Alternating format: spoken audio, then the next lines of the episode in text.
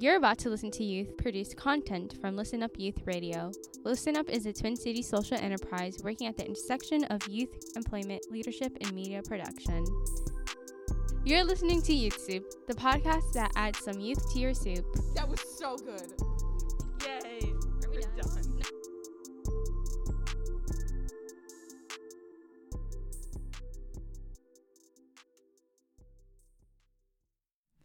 So welcome back to season three of Youth Soup here with Listen Up. And today we have a very special guest. Um, would you like to introduce yourself? Yeah, my name is Junauda Petrus Nasah, and I am uh, author, writer, runaway witch, cosmic bag lady, sweetener, and yeah, that's a little bit about me so far. Those are very good things to be. Thank Truly. you. and we are excited to get to know you more.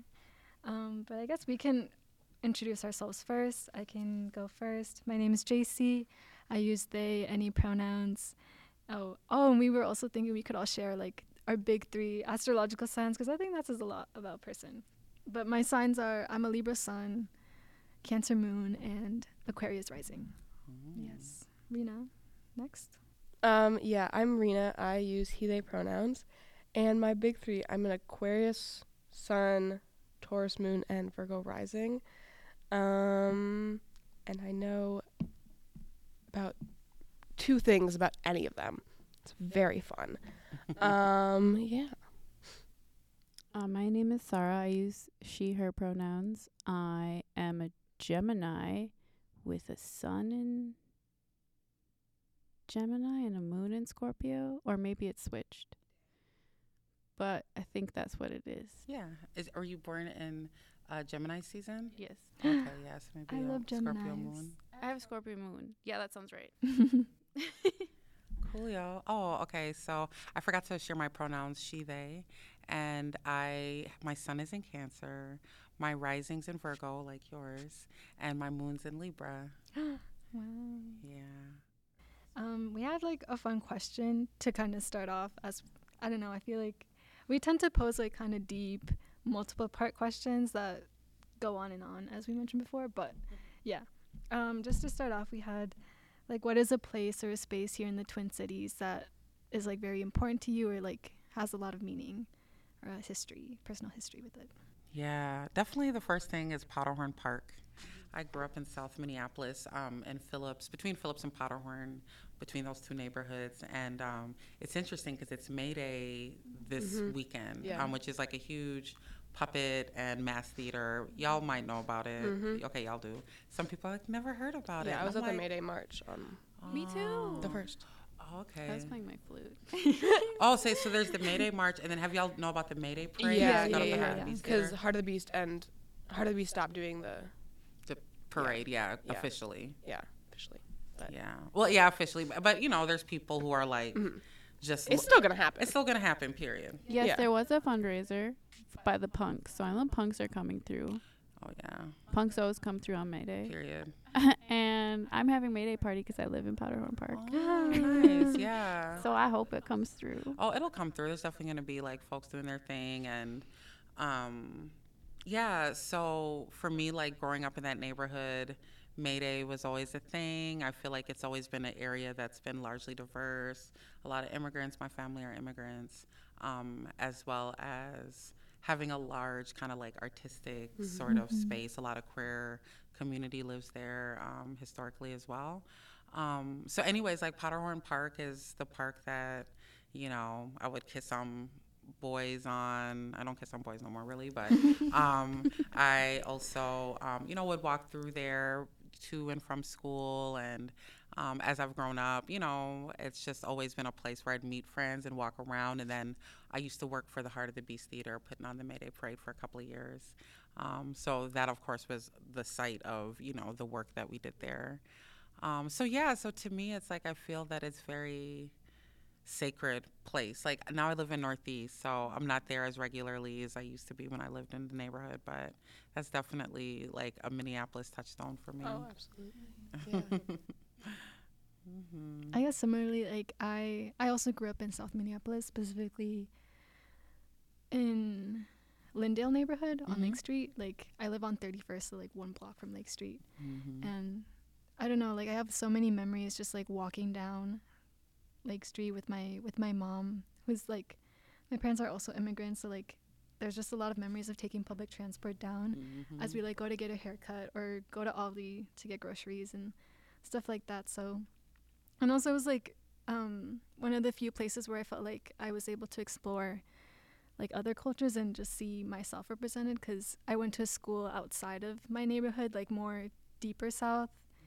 Um, yeah, in Minneapolis. So it was like once I'm home, I'm like, oh, there's people that look like me or have similar identities to me, and it was really comforting. So that Mhm. I think it'll always have a special place. And I think now we're like, we're thinking of moving. And I don't know, it's just crazy. Like, yeah, because, yeah, the rent changes every year. So I think it's time to move. But I really hope, if I, I think I want to settle down, honestly, once I Mm. have my own family. And I would really like to live nearby Lake Street because I just have so many memories there and I would want to continue that. Are you gonna move back here after college? Good question. I don't know. I th- I think so. I don't know. I have like three options. Or will and that's also a long time away. yeah, yeah, but- yeah, but Mhm. But no, I feel you. I feel like there's places like right now I'm writing another young adult novel, and it's more based in the 90s when I was growing up. Mm. And a lot of what I think about the 90s and when I just think about being a teen is walking up and down my neighborhood, you know, kind of the ways you know places. Because when you're young, you're just like, well, what is this place? What is this Mhm. place? You know? Um, and I think particularly in that time, in that era, like there wasn't cell phones, there was, you know, so it wasn't like you could like Google the place. You just had to walk in to Mhm. know what a place was and um, all of that. So just even remembering all the different businesses that have been on Lake Street and, you know, like you're naming, like, you know, Lake Street has always been um, a largely like, you know, immigrant business Mhm. sort of throwaway, you know. Um, so whether it's like Latinx business or more so now there's more East African businesses and stuff. Um, so yeah, and you know, similarly, like my mom lost, you know, her house got foreclosed on in 2015. Um, there's a lot of people who can't afford to live in this neighborhood that had been traditionally a place that was more affordable. And my wife and I, we live in Northeast now, which has been really great actually. Like I would have never moved to Northeast, like of my own choice. Mm. But after, you know, the uprising and George Floyd's uh, murder happened just four blocks from where our old apartment was.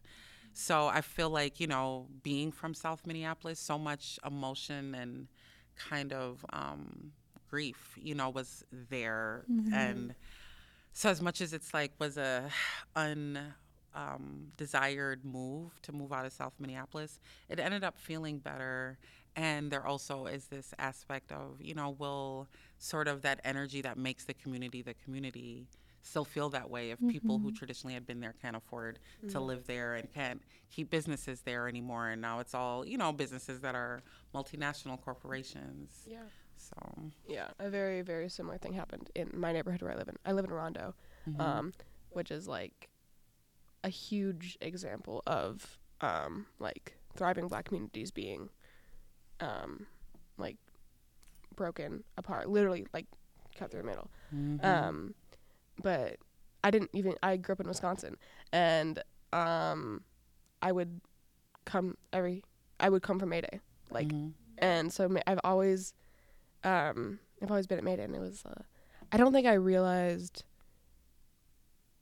Like when I was younger, I definitely didn't realize the, the importance of May Day and the significance of it. I was just like, oh my god, puppets! No way! Mhm. people skating through fire no way oh my gosh but uh, so now it's like both knowing the significance of mayday and also the puppets um that's pretty i really i'm glad that i um got to go to mayday when i was younger and now too Mhm. It's the best day. it is the best day It really is. It's like spring. It's when spring shows up to Mhm. Minnesota, for sure. So yeah, I've been doing work to like organize a lot of the like BIPOC artists who I'd worked with in the past, who like you know have tried to figure out like how do we create space that feels safe, that feels Mhm. centered, um, and like BIPOC community and and QTPOC folks too.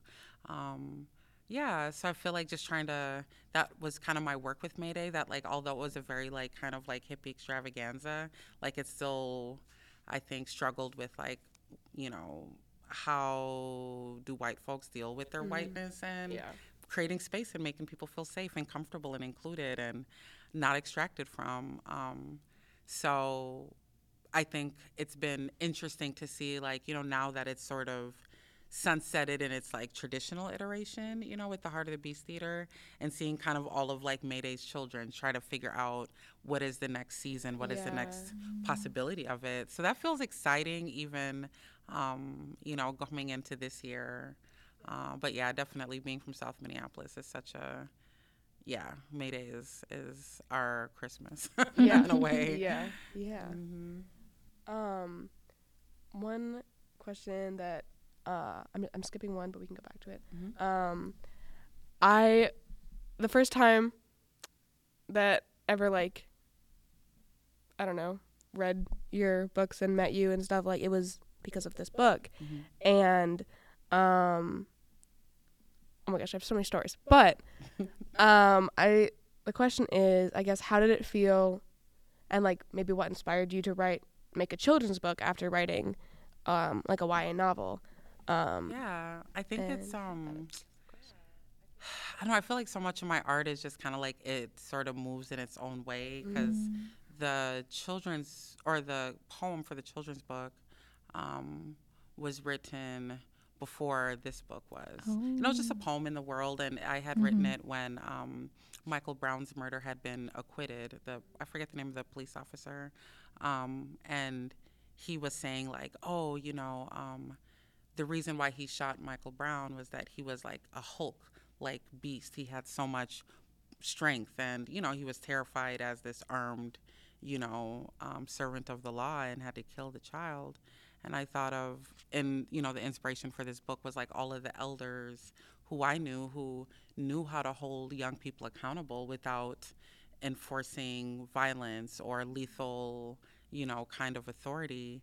Um, and actually, it was a part of my Mayday section. The first year I did Mayday was like Black Lives Matter, and the theme I did was Black is Sacred. And I wrote this poem, and the parade section I was in was all inspired by the grandmothers driving down the street in the Cadillacs, and you know, people just being like, oh, you know, because we live in such a largely anti-black society.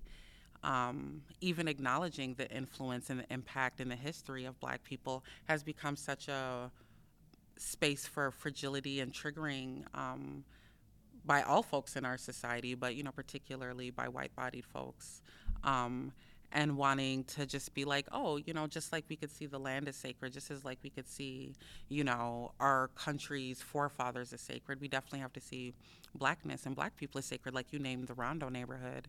Um, like a lot of people don't know the history of Rondo and that like it was this thriving black community that the um, 94 highway got built um, through it. So just even having these conversations and having, you know, like you as a, um, I'm assuming you're white body Yeah. person, yeah. Um, having that knowledge and it's not like you're like, oh my God, that tore my life up that I know the history of the place that I live, you know? So even writing this poem was like, how do we sort of allow everybody to just know the truth because we all live the wounds of our society, whether it's acknowledged or not. And I think, particularly as a young person, I wanted to. I always felt like I would know the truth. Like my teachers would teach whatever. You know, the teachers just teach the basic stuff that you're like, whatever. But you don't know the truth. You don't know the alternative history. So um, I think for me, that is a thing what I love about writing for young people. You know, so, anyways, that poem was written was just a poem that like people would share anytime another black person would be murdered by police like oh we should give the police department to the grandmothers and this poem and i could read the poem too later um, but then i got an idea for this book that was just like story like it was just like that's usually how like fiction shows up. For me it's like somebody's little story shows up. Like usually it's like i'm taking a shower and i'm like oh that's interesting. And then i'll just like kind of write and then they talk more to you. Like I really do think, you know, writing and fiction is almost like a spiritual channeling because I don't know where these characters come from. And you know, I think before when I would before read books, you just think that these authors just have these stories and they just write it down. And to me, it's kind of like sometimes I'll just be in the world and I'll be like, oh yeah, that's what that person would think, or ha ha ha, that person would think that's fun. Like so, and I just even think how weird I am. I'm like, wow, like I really invent people for me to hang out with.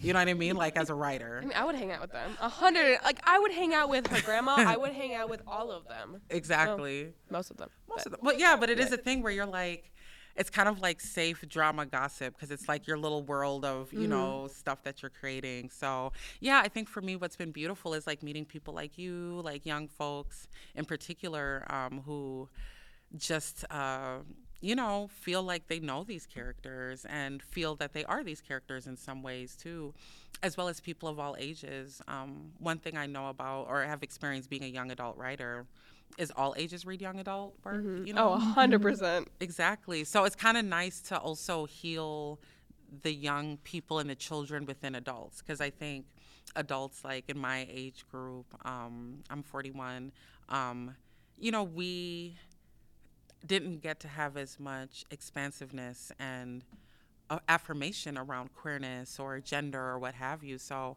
I think being a young adult writer, it's like I get to live vicariously through the young people who are around right now and how they live in their their identities and their just embodiment. So Yeah. yeah. I think that so many, so many like queer adults that I know, I mean, I don't get to like be around very many, which is like a thing in itself. But Mhm. um, the queer adults that I have in my life, especially the trans adults I know in my life, like read ma- a majority of wi- uh, like young adult books because like wasn't accessible Mhm. when they were teenagers and I think that um the second time that I got the, this, the reason I have two is the second time I have I got this book was at my school's like writers group thing and my and my English teacher at the time um was queer and like I don't know like in her like late 30s or whatever and she was like I I feel like a kid reading like I feel like a teenager reading this and she's like I feel like my like 16 year old anarchist little kid self would love this book so that was like I love really hearing that. it was really awesome to see I love hearing that. And that's the thing that's good, like, because y'all are young. Just like you will always, there will always be that young part of yourself and several young selves that are in you that are like needing to be nurtured and seen and heard in new ways. And um, yeah, I, I definitely feel like there's so much unrequited healing, you know, that can happen as you get older. Um, sometimes around reading work, like even, what was I watching today that I was almost gonna cry? Because I'm always like, oh, listening to this podcast, um, Ghost of a Podcast. It's like Jessica Lanyadoo. She's a astrologer that's also an animal communicator, and she was talking to this woman whose cat and her were like just having a conversation with this woman's cat, and this woman's cat that felt very isolated and very alone, and essentially the woman had replicated the relationship that she had with her mother with her cat. And I just was like so emotional and just so, you know, just thinking about all of the different, um, I don't know, just like kind of spirits and just the ways that like you don't think just even your relationship with your cat is somehow processing childhood stuff. And it just made me really emotional. And I was like, just get to the interview, Junauda. But I was like, oh my God. Um, but yeah, definitely. You know, I think we all deserve to heal no matter when it happens, you know? Mm-hmm. You guys want to ask a question Oh, well, no, like when you were talking about, at least for me, I think it goes both ways. Like, like I know when I'm older, I'm gonna I'm gonna be still reading YA novels, and like I want to, in part because like when I was in myself, even though there has been an increase in like different and diverse like characters and in um, you know, being more inclusive, like it's still not as much or what it should be from like when I was a kid. And so I, I want definitely want to go back and like read stories that young me couldn't experience. Um, but like even right now, like I want to as like a queer Latinx person, like sometimes I think like I barely know any other adults who have a similar that exact same identity as me. And so sometimes it's like, well, it's a little lonely thinking about the future. Like when I'm older, like will I be one of the only people like that? No, there's so many fly and hot ass queer folks in your sh- future. You know, you the, know. the me and the episode me and Miles did. Mm-hmm. It's about that, about how we feel like I wish that we had like trans grandparents to talk to, and then Mm-hmm. at the end of the interview, he was like, "Well, Rena, we're gonna be like the trans grandparents." It was full really cute. circle It was full circle, but um, and I'm doing my history like final essay on like um, looking at the AIDS crisis as like a genocide against trans people and queer people. Um, I often think about that, about how a like so many queer and trans folks were lost in that space, but then also the magic that it was like still the following generation there are still more queer and trans folks. Mm-hmm. You know, like just the fact that like whenever typically there's a genocide of a group, that group can never come back Yeah. again. You know, um, but I do think about how. Yeah, like how do we hold those ancestors because they were also young ancestors Mm-hmm. um, and often we're already shunned, you know, you know, by family and whatnot, and also the ways it pushed into just how chosen family exists within queer community anyway, you know. Um, but definitely, like, it definitely was this thing where we're seeing that, you know, essentially with the pandemic, really trying to understand, like, at least for me, because the AIDS um, epidemic happened when I was very young, you know, and it definitely influenced how I felt about sexuality, you know, um, I think as well. Um, and yeah, like I, I definitely love, you know, hearing your generation think about, you know, these ancestors who are so affirmed when we name them and claim them and hold them, you know, because I don't know. I've been doing a lot of just work, and you know, you've read my book, so like ancestors and stuff are really sort of important to me. Um, but particularly the queer ancestors who, a, we don't even get to know exist. Actually, I had a reading. Um, I had a spiritual reading last week, and I have a queer uncle that died when I was a teenager, no, uh, twelve, and he died. Um, he was murdered, and you know, it kind of was you know how there's some death is always a thing people have a hard time talking about which is another part of you know kind of what my book navigates but um yeah i just never nobody really talked about him after it happened. So anyways like in the most couple years when i'm naming all my other ancestors i was i'll name him too and in this reading um i named him and this woman was like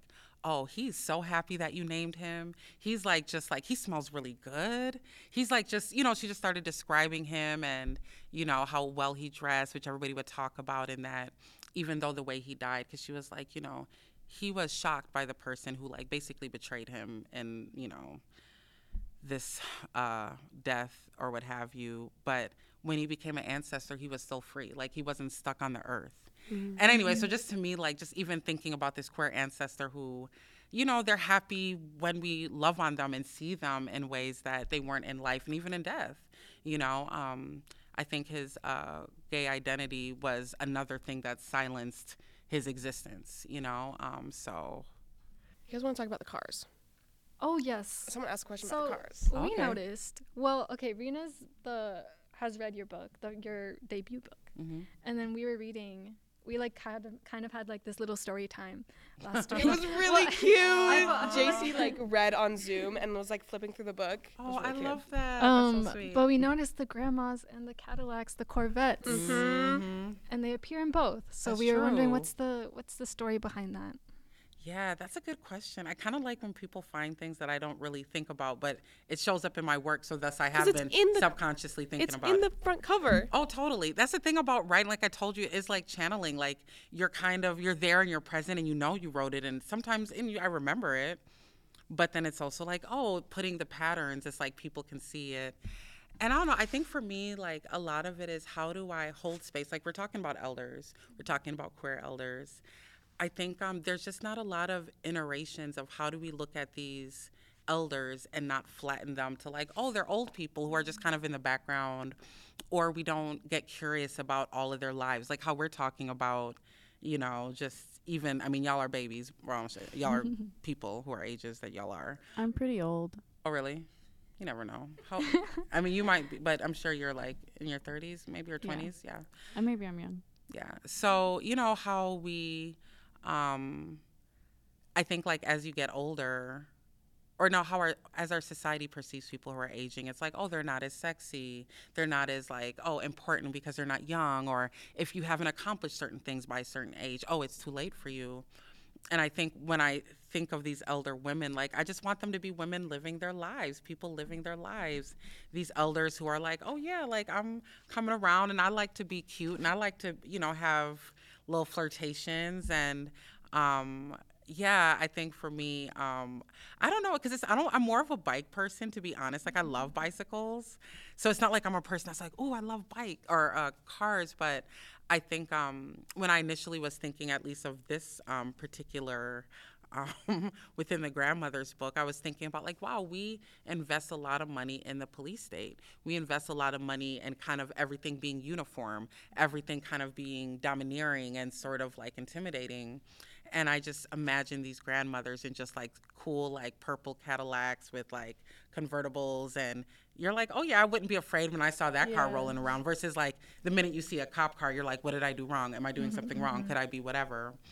Um, and then as far as in my first book, I think um, Queenie just to me was like, so Queenie is like the grandmother figure who's Trinidadian, and she's just like kind of this mystical, kind of bohemian, free spirit, queer energy elder. Um, and I think for me, I just wanted her to be so unexpected. You know what I mean? Like, I just wanted her to be like, because I think there's people who are like that, where you're like, girl, where did you get that car? Or like, oh, that's interesting. Like, oh, you going on this trip? Like, I just wanted her to be like kind of the elder that I aspire to be mm-hmm. and that I have in my life. Like, y'all talked about wanting elders. Like, I was fortunate, and I feel that y'all will find too, like, elders that like live into the identities and y'all will teach them and they will teach you because there's things that I think I don't always feel like the wisdom comes from one direction. Like, you know, oh, y'all yeah, see yeah. my kids, she's so like wise. Like she be putting me on to so much stuff.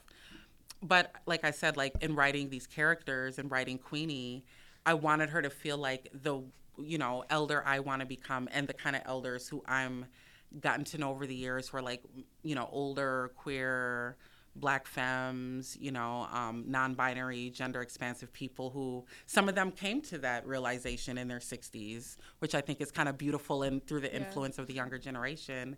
Um, and I wanted to write them in my work because I feel like, and you know, unless you write about it, then the people who write the same iterations of a grandma or the same iterations of queer people where it's like they're only coming out in their tw- in their teens. It's always like this horrible complicated situation and sometimes it is, you know, for sure. And sometimes there's ways that we come out to each other that's really safe and beautiful. We come out through the lovers we stumble into, the friends that hold soft space for us, you know. Um, so, anyways, like in the car motif, you know, like I do. Um, I realize like I like describing things and I like, you know, things to be fun and kind of fly. And I like love, you know, the idea of these like older black women just like in flat cars doing what they want to do, you know? So, Because of course Queenie would have a convertible. Like of course she would. It makes like ob- obviously like exactly. duh. It just Duh. duh. I know. Queenie, Queenie. I have a D&D character named Queenie, Aww. and she's a wizard bard, and she casts really cool spells through songs, and she has a crown. but I also like to make up characters, so we both we both have channeled the Queenie. no, into our that. lives. I love that. I would love if when you read this, what you think about the Queenies and how they are in relationship with each other. I wonder. I've been seeing so many connections. Like when I read that book, I just like wrote a bunch of songs about sweetness, and like I was like, oh, there's so much sweetness in this book. Like we're channeling the sweetness. Like I don't know. There's other connections that I was making, but I was like, vibes are right. Thank you. Okay, well, I think this is like my first time really seeing an author, like someone write stories or books that center like intergenerational relationships. And maybe I think for me at least it like struck me struck me a lot because I don't have a lot of that. I mean besides my family like duh like it's multiple generations, but um just my community itself at larger I don't really see that. But not everyone really comes to the conclusion of like how important it is to have a variety of people from different generations interacting. So just like we're curious, like how did you come to realize the importance of these relationships and like why we need to really seek out elders and yeah. That's a Good question. Yeah, I think like because I'm, you know, like I named um, my family. I'm from an immigrant family, so there's a lot of ways that you don't get access to extended family. At least with my family. So um, I had some like my mom's siblings and my grandma lived up here. Um, but I always longed for elders. I always longed, you know, like you'd watch TV and there'd be like, you know, oh, we're going to grandma's house. Let's go up to the attic. Look at her wedding dress. Like I always wanted there to be like just this legacy that I could resource, you know, and I think um, oftentimes um, a either you don't ha- have you know access to elders like i didn't my grandfather my mom's dad died when um, she was young. Um, my dad didn't know his dad. My grandmother on his side was in the virgin islands. Um, and it was something i longed for. Like even though it's not like a thing i had and missed it was just like a thing i longed for. And i loved my grandma who lived here. Like she was so sweet. Um, and i also wanted more you know like i wanted more. And i think um, as far as intergenerationally, I don't know. I feel like I was the kind of kid that always loved elders. Like I remember um, there was this after school program when I was in fourth grade that was like adopt a grandparent. And my child like i could never imagine my child adopting a grandparent or signing up for that after school activity. But i was like oh my gosh like yes like i want to like be with the you know the grandparents apparently. So we'd go to these nursing homes and like hang out with these elders and sing songs and um, just hang out and talk to them. And I remember there's, it was funny because it's like in the, gosh, I was nine, so it was like 1990. And I remember going and like it was all mostly it was all old white white people. Um, and I remember this woman being like, you know, some people don't like Negroes, but I like Negroes. You know, I remember, and I was just like nine, like, uh huh, you know, and you know this other person like falling asleep and i was like is she alive? And so anyways like it, it was a thing that like like clearly like i was curious about it. Um, i didn't have it. And then i you know like in my late teens i started making friends who were like 10 years older than me 15 years older than me. Yeah. Right. Because it's sort of like i needed to find my people. And sometimes it's not in your immediate family you know um, and then even when I moved to New York, like I was in my 20s, all my friends were in their 40s. I had a friend who was in her 60s. And it wasn't this thing where it's like, oh, I don't know, like at the end of the day, kind of like we said, like the intergenerational, like there's different generations, but there's also on a spirit level, we're all kind of here trying to figure out humanity and life, you know? So I think it was always important for me to be around people who could talk to me about revolutionary movements from back in the day. Um, and as far as how it exists in my work, because similar to you, it's not like I'm like, oh, these are some people, you know, read my books and think that like, oh, you had a grandma like Queenie, or you, you know, know people in this way. And a lot of it is kind of aspirational. You know, it's kind of like this thing where um, I would like to, like you're naming, be an elder like that one day. You know, maybe we could. Um, there also were times where it's like I imagine maybe you know our parents, you know, and other generations where there was more connections intergenerationally. I do think a, a lot of American society doesn't value that. It's very like, oh, independent, and you get married and you leave your family, and you have to kind of raise your kids on your own. You don't have this extensive kind of network. Um, and I think that's what's kind of interesting about queerness, because I do think queerness kind of is very ancestral and and kind of like does things old school ways you know like i think um my life got more intergenerational the more i was in queer space you know so i think um there's more of an idea of like community and like a village like you need people around you to like feel like a human like i feel like culture these days is so isolating and then when you're in like a queer space everybody knows each other and has each other's back and Mm-hmm. that's like you so, have to. right so Yeah. rare to find so it's like it's awesome that that is like a big part of like queer community i guess i kind of want to ask the next question because i think i know you through community work more because i've been doing like music in this minneapolis for a while and um i feel like the community in minnesota is pretty hard to deal with because of like the dominant white ness that we have to deal with as artists who are promoting our work and like who are need to make money as an artist to continue to be an artist. So how are you finding like ways to thrive as an artist in this community and like how has the community shaped the type of work you do? I guess are my kind of my questions that are probably huge. Yeah, those are, you know, great questions though. Hmm.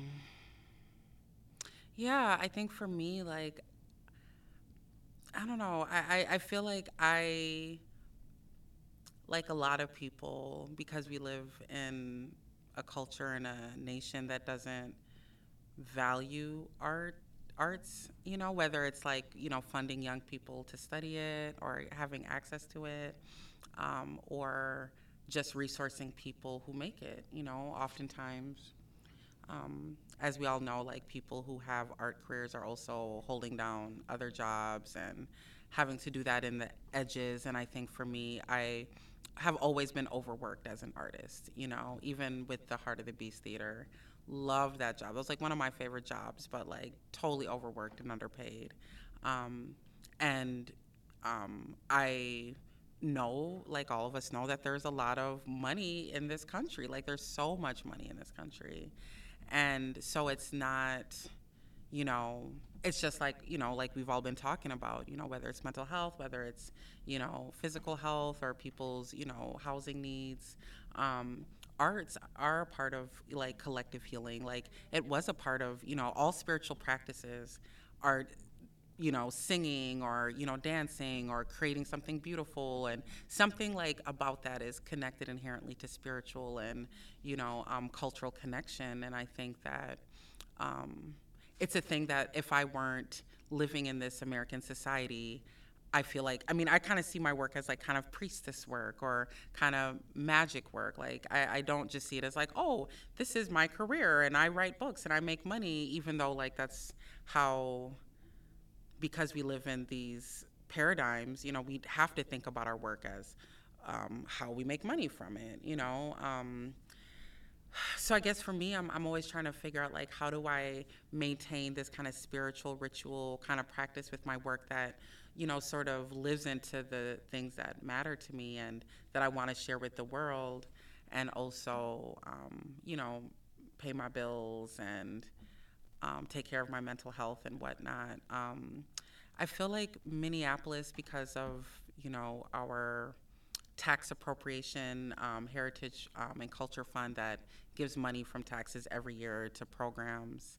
I think you know compared to my friends in New York um, there's just way more funding in Minnesota for artists, and at the same time, um, you know, it's a skill set to apply for grants. You know, it's a um, thing that you could do your best at applying for grant. Doesn't mean you'll necessarily get it. Um, and if you get it, doesn't mean it funds your work or everything you need, you know, in all these ways. Um, so I feel like I've been very fortunate in the grants and awards and the things I've gotten as an artist and I still don't feel secure in all the ways that um, I think everybody deserves to feel secure financially. Like, I definitely feel more secure than I've ever been as an artist. Like, definitely having books in the world shift how people perceive you, you know, which is one of those things that, you know, is unfair because I'm still as an amazing artist as I was before, but you know, this is like a product, you know, to, you know, people all over the world can now see my work in a way that definitely um, has been great to share further. Um, but it also um, is a thing that, you know, yeah, yeah, like I, I um, have to remind myself that my identity isn't important because I write books now, if that makes sense, because I think um, it's hard to write books. you know, books don't always do well, you know. Um, I feel like, um, and the kind of books I write kind of take time. Like, I, I, like the book I'm writing now. Um, you know, a pandemic happened in the midst of it. Um, it's pulling towards a lot of things from my own personal experience that are really tender and whatnot. Um, so yeah so i think for me i'm always and then also too um, books are kind of like oh, okay this is my identity now but a lot of my work was performance art and kind of installation and puppet and circus stuff which definitely is still a part of who i am as an artist and i miss it you know so it's like how do i also um, be in all these conjuring creative spaces that feed me as a human being and not be so beholden to the like, but I'm a writer and I need to get all these books in and I do need to finish my book. And I also want to like, you know, be a little fairy in the in the forest, you know, discovering new feelings that like come into new iterations of my existence, you know. So, yeah, and I feel like, you know, you as an artist, like I'm curious how, you know, you feel like you hold yourself as an artist, you know, in the context of having to also be a person that makes ends meet and, you know, all of that kind of stuff. Right. No, I'm I'm the same way. Like now I just write grants like it's like nothing. But that was a very hard skill to convince myself that I deserved. I was like, mm-hmm. why would like feeling like you're deserving of money was like the biggest step for mm-hmm. me as No, an artist. totally. I was like, oh wait, maybe the things I the mon- the time I spend on this is worth something, maybe. Don't. But it doesn't feel like it at first because I, you know, you you have to be bad at something for so long before you're good at it, and then once you get the money, it does help. But you still have to like have the creative practice and. I mean, like obviously, all the things that you did that was creative fed into the reason why your books are so good. So it's like it all it all like feeds into each other, and like I'm mostly a musician, so I like I a lot of like the I mean, I grew up playing music, so my experience came from like just being a musician and like learning to create the sound that I want to do. But I I guess I still struggle to feel like it's like important. Mm-hmm. to- more important than someone else's work. So that's something I'm trying to like figure out for myself, I guess. You mean in the context of applying for grants? Well, no, just like I don't know. I guess it's like I see all these other artists and they're so amazing, and I'm like, am I good? Like, is this stuff I make no, good? I definitely can relate. and I'm like, but it's also kind of like how we're just all so unique, you know. Like I think I just try to remind myself that like nobody can make the art that I make, right. That's true. That Yeah. is true. because then it is a thing where But your stuff is very obviously very good. so. Well, yeah, have and, and, and your stuff too, I'm sure. You know what I mean? Or it's here to heal something. Like sometimes people are like, oh, you know, I don't know. And I get it because I guess what was coming to my mind is that another reason is that art, and we're so devalued, artists are so devalued. You know, it's kind of like, oh, you want to be an artist? Oh, okay, well, hmm, I want to do something real with the world, like be a lawyer. You know what I mean? Like, we will give somebody, like, oh, yeah, you want to be a lawyer, but we won't necessarily give that to a person who's like, I want to be an artist. It's seen as like a frivolous thing rather than actually extremely healing. Like, I think that how many times have you been to an art experience, whether it's seeing music or seeing a piece of artwork or I don't know, like even like I was at the Brooklyn Museum and it was like Terry Mugler. I don't know if I'm saying his name right, and like all of his costumes. And it's just like, just he's making weird like metallic costumes that like Lady Gaga and Beyonce wear, as well as you know what have you. And I'm like, that is important. Like I needed to see somebody's brain think of a thing, you know, not just like how boring the world would be without artists. Like I definitely feel like it's the lifeblood of existence is art and beauty and whatnot, you know? So, um, yeah, like I always feel like I always tell people, like, yo, do your art. Cause I think sometimes, cause I remember like I didn't really come out as an artist until I was 29, around the time I came out as queer, you know?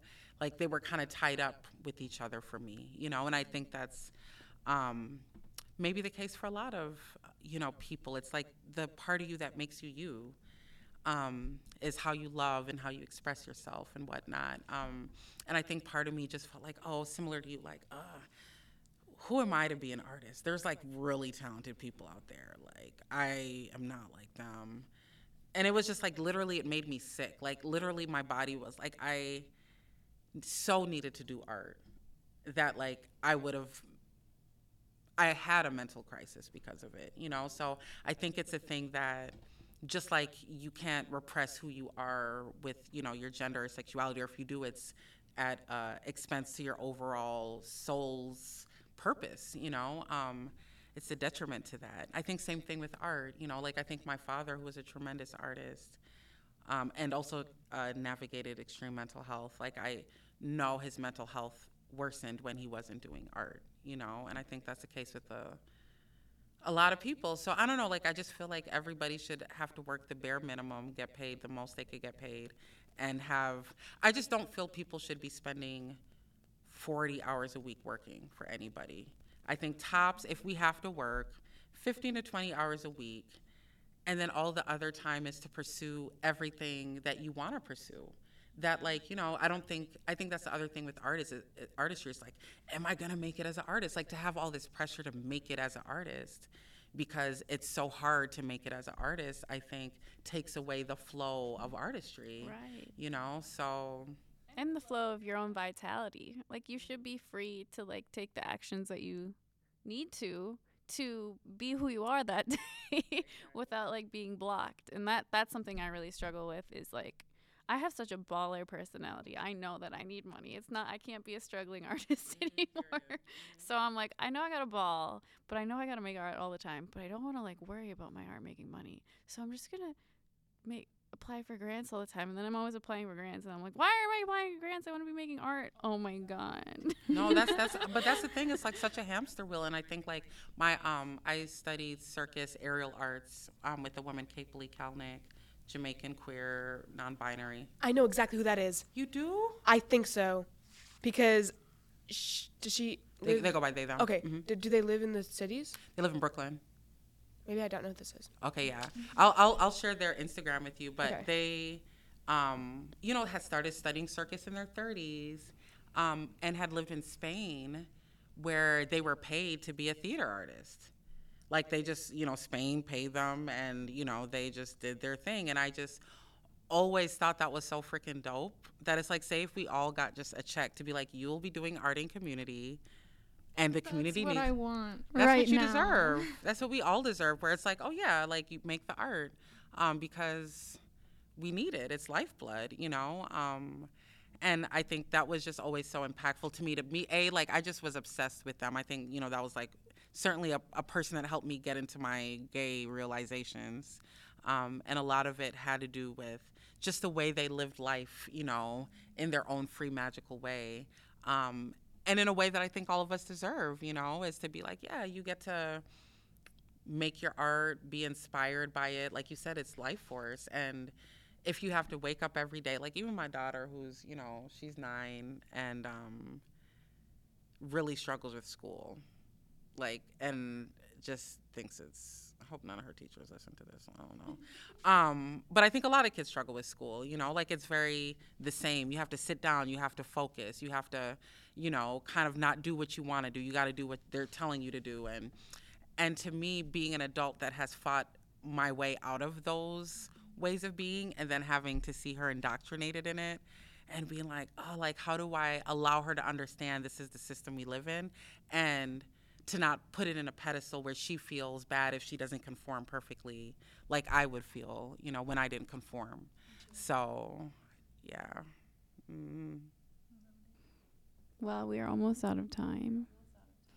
Um, do you want to do anything ending thoughts? I was gonna have you if you could close off by reading the book. Oh, yeah, definitely. Thank you so much. Thank y'all so much. It's so good to meet y'all. I'm, I was very like happy that y'all hit me up to come and yeah, I, I I just love talking to people. Can we please give the police department to the grandmothers? Give them the salaries and the pensions and the city vehicles, but make them a fleet of vintage Corvettes, Jaguars, and Cadillacs with white leather interiors, convertibles, digging the scene with a gangsta lean. Let the grandma squad cars be bad ass. You would hear the old school jams like Patti LaBelle, Stevie Wonder, Anita Baker, and Al Green. You would hear Sweet Honey in the Rock harmonizing on We Who Believe in Freedom Cannot Rest, bumping out the speakers, and they got the booming system. If you up to mischief, they will pick you up swiftly in their sweet rides and look at you until you catch shame. She will ask if you are hungry, and you say yes, and of course you are. On the dashboard, you will see brown faces like yours, shea buttered and loved up, and there will be no precincts. Just love temples with spaces to meditate and eat delicious food mangoes, blueberries, nectarines, cornbread, peas and rice, fried plantain, fufu yams, greens, okra, pecan pie, salad, and lemonade. Things that will make your mouth water and soul arrive. All the hungry bellies will know warmth. All the children will expect love. The grandmas will help you with homework, practice yoga with you, and teach you how to make jambalaya and coconut cake from scratch. When you're sleepy, a grandma will hum and rub your back while you drift off. A song that she used to have the record of when she was your age. She remembers how it felt to be you and be young and not know the world that good. Grandma is a sacred child herself, one who's just circled the sun enough times to enter the ripeness of her cronehood. She wants your life to be sweeter. When you are wilding out because your heart is broke or you don't have what you need, a grandma will take your hand and lead you to her gardens. You can lie down amongst the flowers, her grasses, roses, dahlias, irises, lilies, collards, kale, eggplants, blackberries. She wants you to know that you are safe and protected, limitless, sacred, sensual, divine, and free. The grandmas are the original warriors, wild since birth, comfortable and loving fiercely. They have fought so that you don't have to, not in the same ways at least. So give the police department to the grandmas. They are fearless, classy, and actualized, blossomed from love. They wear what they want and they say what they please believe that there wouldn't be noise citations when the grandmas ride through our streets, blasting Erykah Badu, Nina Simone, Marvin Gaye, Alice Coltrane, Jimi Hendrix, KRS-One, all that good music. The kid's gonna hula hoop to it and sell them lemonade made from heirloom pink lemons and maple syrup. The cars will be solar powered with no carbon footprints the grandmas designed the technology themselves. At night, the grandmas will park the cars in a circle so all can sit in them with the tops down. You'll look at the stars, talk about astrological signs and what to plant tomorrow based on the moon's mood. They will help you memorize Audre Lorde and James Baldwin quotes. A grandma will always look you in the eye and acknowledge the light in you with no hesitation. She loves you fiercely. The grandmothers see the pain in our bravado, the confusion in our anger, the depth behind our coldness. Grandmas know what oppression has done to our souls and it's going to change it one love temple at a time. The grandmothers have no fear.